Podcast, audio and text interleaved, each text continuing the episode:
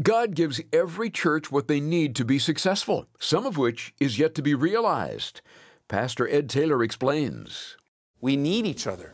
You need the person sitting next to you and behind you and in front of you. We need each other. God has put us in this fellowship family for a reason, for a purpose. I personally believe that God puts in every local church all of the giftings and all of the gifted people for that church to thrive. But it takes time for you to realize that, for you to step up and begin to exercise the gifts that God has given you so that the church might thrive and the witness of the gospel will continue to expand. This is amazing grace. This is unfailing.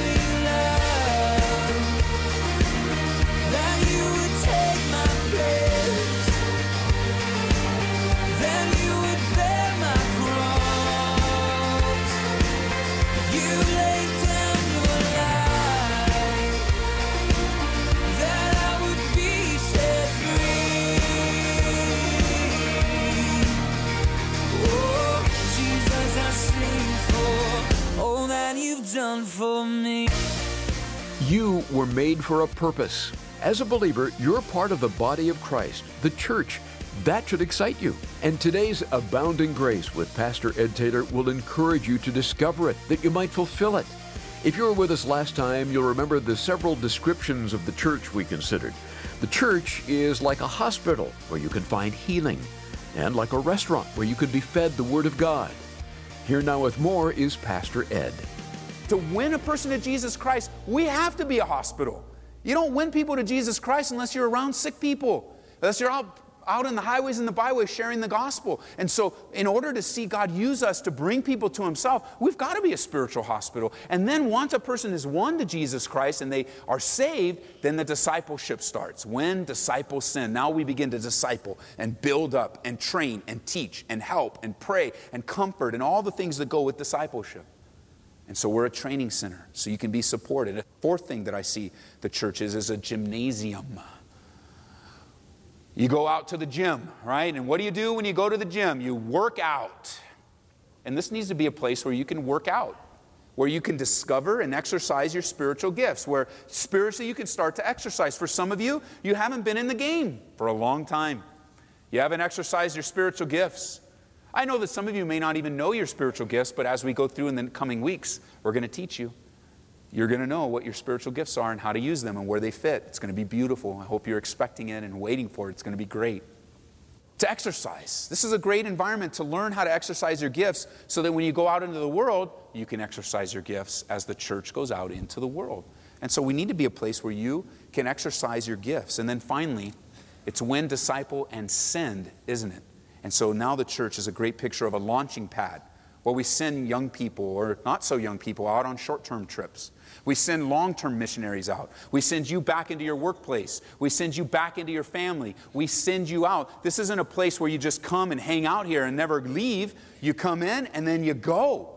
And where you go, you take the gospel with you. And all of your callings and all that you are and how God's wired you, we get to go. And so the church isn't just like a little holy huddle or some little social club. And this is business. You do business with God as we gather together. And He does business with you if you let Him. And then you leave. You're the church. I walk through this building all week. And without you guys in it, it's just a shell. You know, the only spiritual thing about this building while you're gone is that twenty-four hours a day, seven days a week, in every nook and cranny of this building, some worship music's playing. You know, we've set that up. We got speakers in here, out on the property, everywhere, so that when you are on the property, you get that sense that the Lord is ministering here. But without you here, it's just a shell of a building with people singing on C D, you know. That's it. But when you guys come, oh my, this place comes alive because the church is here. And so I guess with our terminology, you could say the church went to church. And it's so great. But then when you guys head out here today until our service tonight, it's just going to be a building. It's just going to be a shell. Because we're launched out. We leave. The church doesn't stay in the building. We leave. It's not like Peter where he said, oh, let's build these tents, these tabernacles here with Jesus. No, no, no. You can't live up on the mountaintop. You got to go down into the valleys and the highways and the byways. You just can't stay up here. Enjoy it. But you got to go back into real life, so you can have real answers to the real people in your life. And so Paul here in Romans twelve describes the church as a body. He uses that phrase twice. And while we're here, turn over to First Corinthians chapter twelve, would you? So Paul encourages us to remind ourselves that we're a body. And he says in verse one, present your physical bodies to God as a living sacrifice. But now he uses the picture of body as a picture of the church. And it's true. We're all interconnected and we're all needful. You realize, don't you, that you need your body to work well together, right? All of the parts of your body you want to work well. You don't often realize, we'll get to First Corinthians in a moment, just get ahead, First Corinthians twelve. You don't often realize how valuable the parts of your body are until they stop working. And then you go, oh, wow, where did that come from? Like, you know, as the years of your odometer keep clicking, right? It seems like every year something stops working. You're like, what happened there? Like, what happened? My knee, it hurts. You ever have a toothache? It affects your whole body. You ever stub your toe in the middle of the night? Everyone else knew you did because you screamed. Your whole body screamed out. You ever have constant headaches, never go away, arthritis? You know, because one little part of your body affects all of your body. And that's how it is in the body of Christ. One little part of the body affects all of the body. And when one part of the body doesn't work right, it affects the rest of the body. And it's a great picture. It's a great picture for us of the church. We're all interconnected and interrelated. We need each other. You need the person sitting next to you and behind you and in front of you. We need each other. God has put us in this fellowship family for a reason, for a purpose. I personally believe that God puts in every local church all of the giftings and all of the gifted people for that church to thrive. But it takes time for you to realize that, for you to step up and begin to exercise the gifts that God has given you so that the church might thrive and the witness of the gospel will continue to expand. Sure, we're not to think too highly of ourselves. We're not to think too lowly of ourselves, but we are to have a sober-minded thought of presenting ourselves to God and letting Him tell us what He wants from us. I mean, when you think of the body, your own body, wouldn't it be a bummer if you woke up in the morning and your fingers could talk and they said, we're going on strike today, Ed, and they just fell like that. And you're trying to push your, you know, you're trying to put your uh, your alarm off and you can't do it. And you try the other one and you just can't do it because a finger says, you know what? You're not taking care of us anymore. I'm going on strike. It would affect the rest of your body, right? Or how about this? What if you woke up and your, your fingers are mad at you because you slept on them wrong, you know, and you got up and your finger your fingers just start doing this. And it's like, what's up? We don't like you today, Ed. Oh, man, you try to get away from this one and it's really goofy, isn't it? But you know, it's the same exact picture that Paul uses in First Corinthians twelve for the church. Sometimes the church is like that. Oh, you're not giving me enough attention. And then you start screaming out for attention. Oh, you don't pay attention. You don't pay enough attention to me. What about me? Hello? You forgot about me. God hasn't forgotten about you. You're serving God, right? You're living for Him. He hasn't forgotten about you. But we start this, we start to gain an attitude that makes us unusable for the things of God. Start to have an attitude that pulls us away from the will of God. He says right here in verse four, he says, there's diversities of gifts. This is First Corinthians twelve, but the same Spirit. Differences of ministries, but the same Lord. Differences and diversities of activities, but it's the same God who works all in all. And the manifestation of the Spirit is given to each one for the profit of all. Not selfish, but selfless. And then you jump down to verse twelve, for as the body is one and has many members, but all the members of that one body, being many, are one body, so is Christ. Verse fourteen, in fact, the body is not one member, but many. So here, you know, you thought I was just making up some dumb little illustration. Now Paul uses it. He says, look at, look how dumb this is. It's, if the foot should say, because I'm not a hand, I'm not of the body, is it therefore not of the body? Think about that. Your foot going, you know what? I'm not walking for you today, buddy. You know, all you do is put me in these smelly socks and you haven't bought me shoes in a while and, you know, your hair gets all the attention. I don't understand it. You wash it, you comb it, you take care of it, you cut it. But for us, these toes, oh, I'm sick of being your foot. I want to be your hair, man. Like, first of all, after you're done being weirded out, you know, you're like, what's this all about? But the church is sometimes like that. You're sometimes like that. I'm sometimes like that. Or something gets in us and we want some kind of attention. Like God's not good enough for us anymore. Jesus isn't enough. We've got to have something else. It's a perversity. It's a twisting of our flesh. And we start saying things like this, I don't like and I don't. And we're like, wow, man, how's your walk with the Lord doing? You okay? You all right? Have you? How's your prayer life been? How's your devotional life? Because that doesn't sound like the heart of Jesus. And we just gently point you back to Jesus, because that's the best place for you and me. He doesn't end there. He says, and if the ear should say, because I'm not an eye, I'm not of the body, it's therefore not of the body. And he says, if the whole body were an eye, that would be weird. Like if it's just you were just one big eyeball with feet on or whatever. I mean, that if the whole body were an eye, where would be the hearing? Ooh. And if the whole hearing, where would be the smelling? But God has now set the members, each one of them, in the body. Notice, you might want to mark this, just as he pleased. We serve at the pleasure of a holy and righteous God. It's his pleasure, not ours. I love that. It frees me up. I'm unique. I've shared that with you before. I've come to terms with that. I'm unique. I'm okay with that.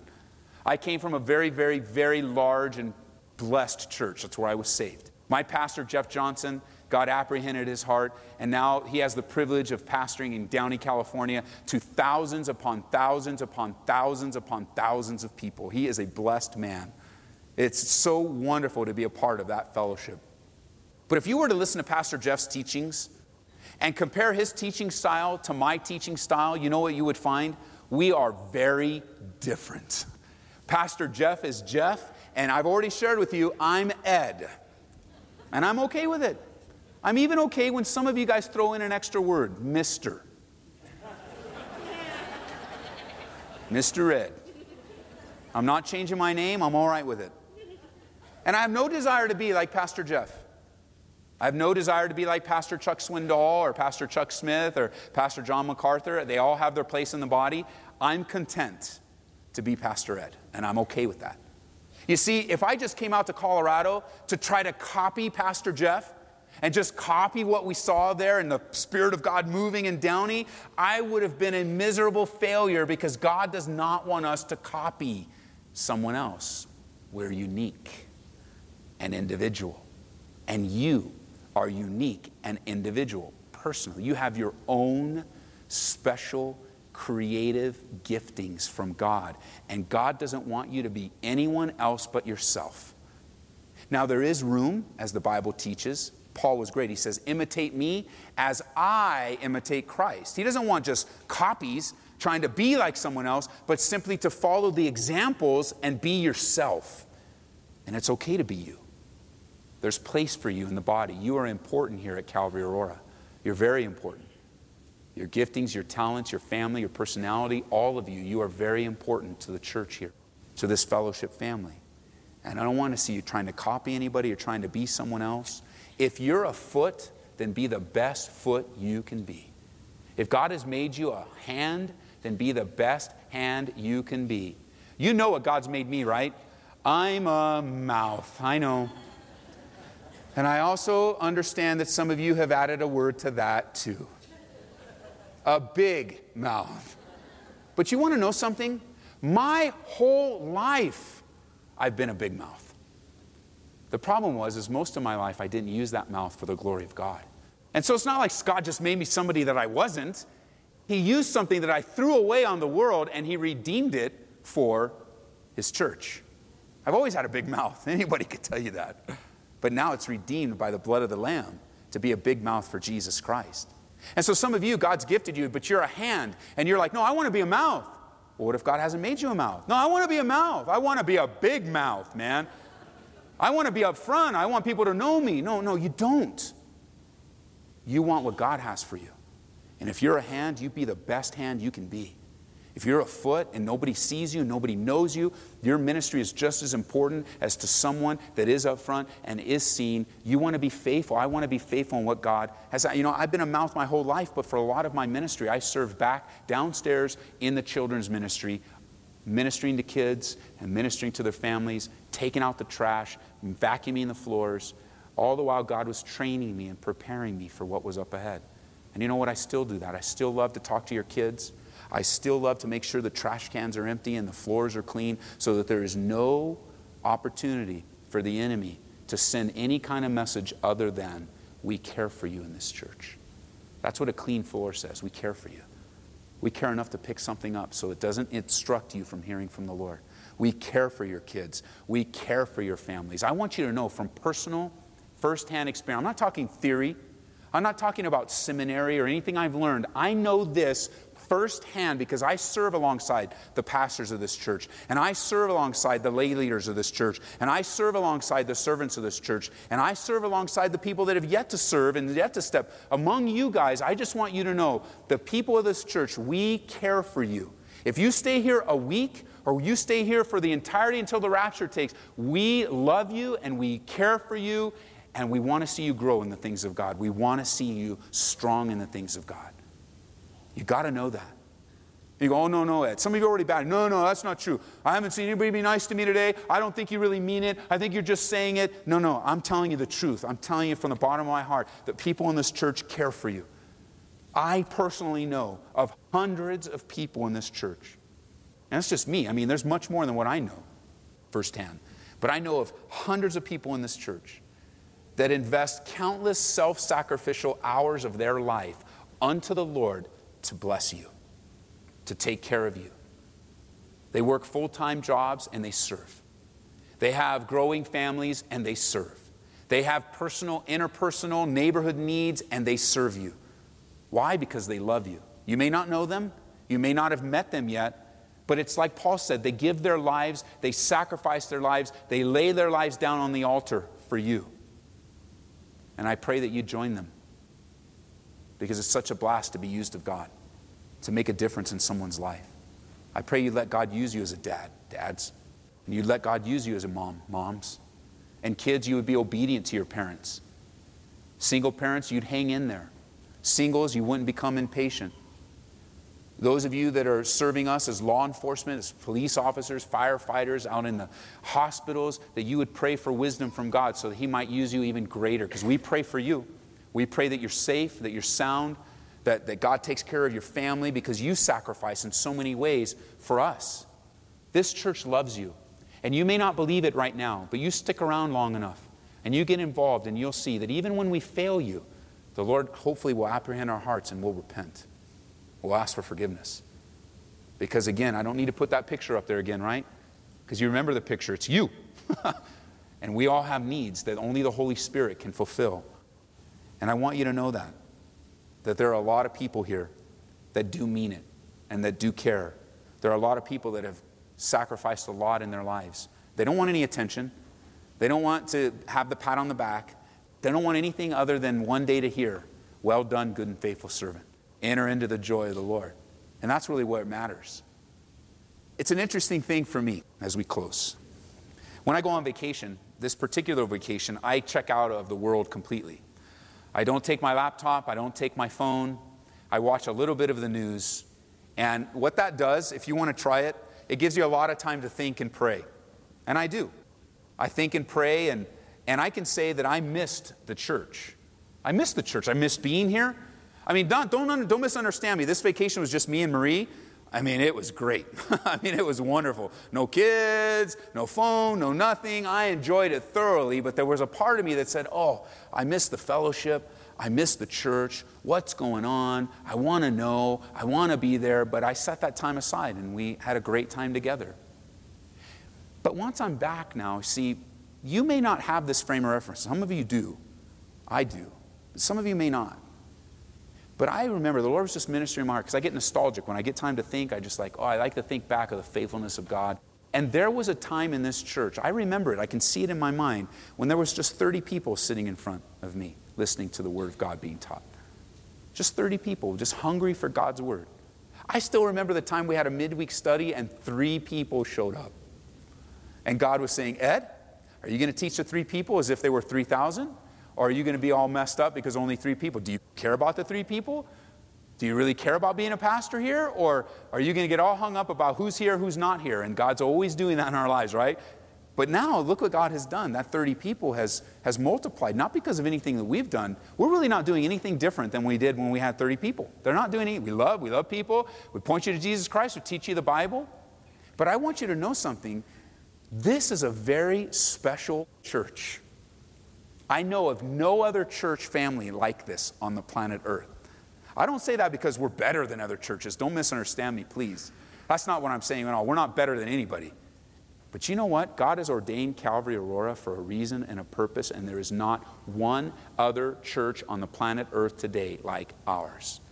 And it is a tremendous privilege for us not only being a part of it, but for me personally, let me tell you, it is a it is a tremendous privilege for me to be able to serve you, for me to be able to love you and to learn how to love you, to grow with you, to watch what God is doing. And so, if the enemy's messing with your head and things aren't going all the way that you would want, just see it for what it is. It's spiritual warfare. And come back to the basics of your life. Come back to your salvation. Come back to the time when God did have your heart. Remember, the church in Ephesus ran into this problem. Jesus had to come to them and said, guys, what the heck happened? What happened? You have left your first love. And I'm afraid that some of you may have left your first love too. And listen, it hurts us. When one part of the body hurts, we all hurt. And I still believe God has much to do in and through us as a church. And I pray that you love the church too, and that you love this church. And let God fully manifest himself in your life, empowering you to serve with the gifts that he's given you. Amen? Amen.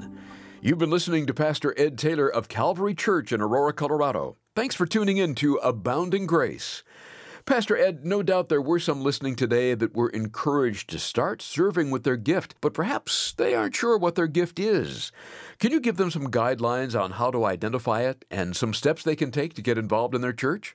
Well, you know, Larry, this series in Romans chapter twelve is specifically set to help you identify what your spiritual gift is, what it looks like in operation, what are some of the positive aspects, and what are some of the negative uh, things to watch out for.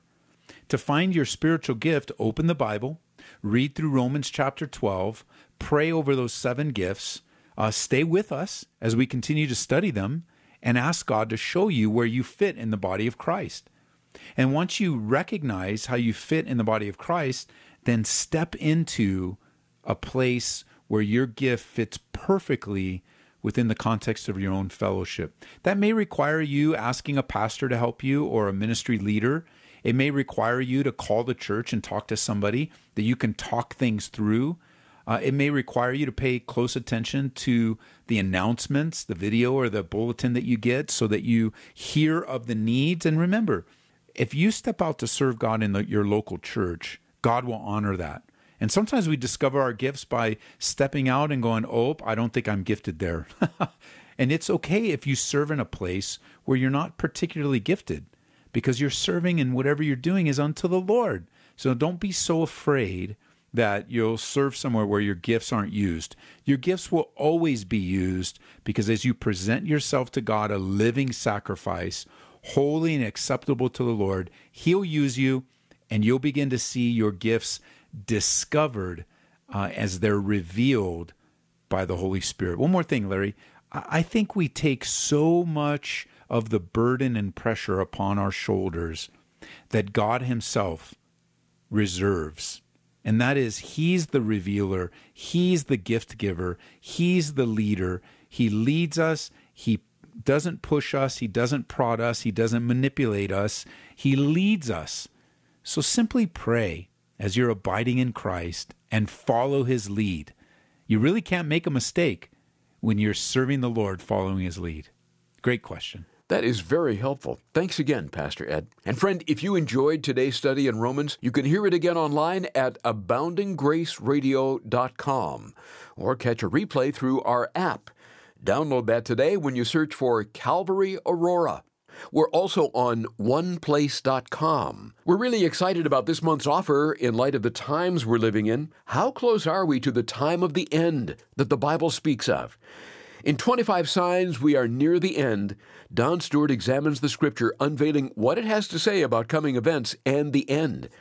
Many Christians avoid books like Daniel, Ezekiel, and Revelation because they find it difficult to understand. But Don Stewart will present it in an easy-to-understand way. It's our pick of the month, available for a gift of twenty-five dollars or more to Abounding Grace. We ask that you call us at eight seven seven, three zero, GRACE.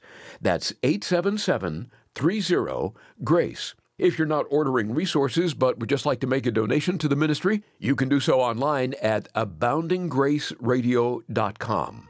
Well, that's all the time we have for today, but come back tomorrow when we'll return to Romans on Abounding Grace with Pastor Ed Taylor.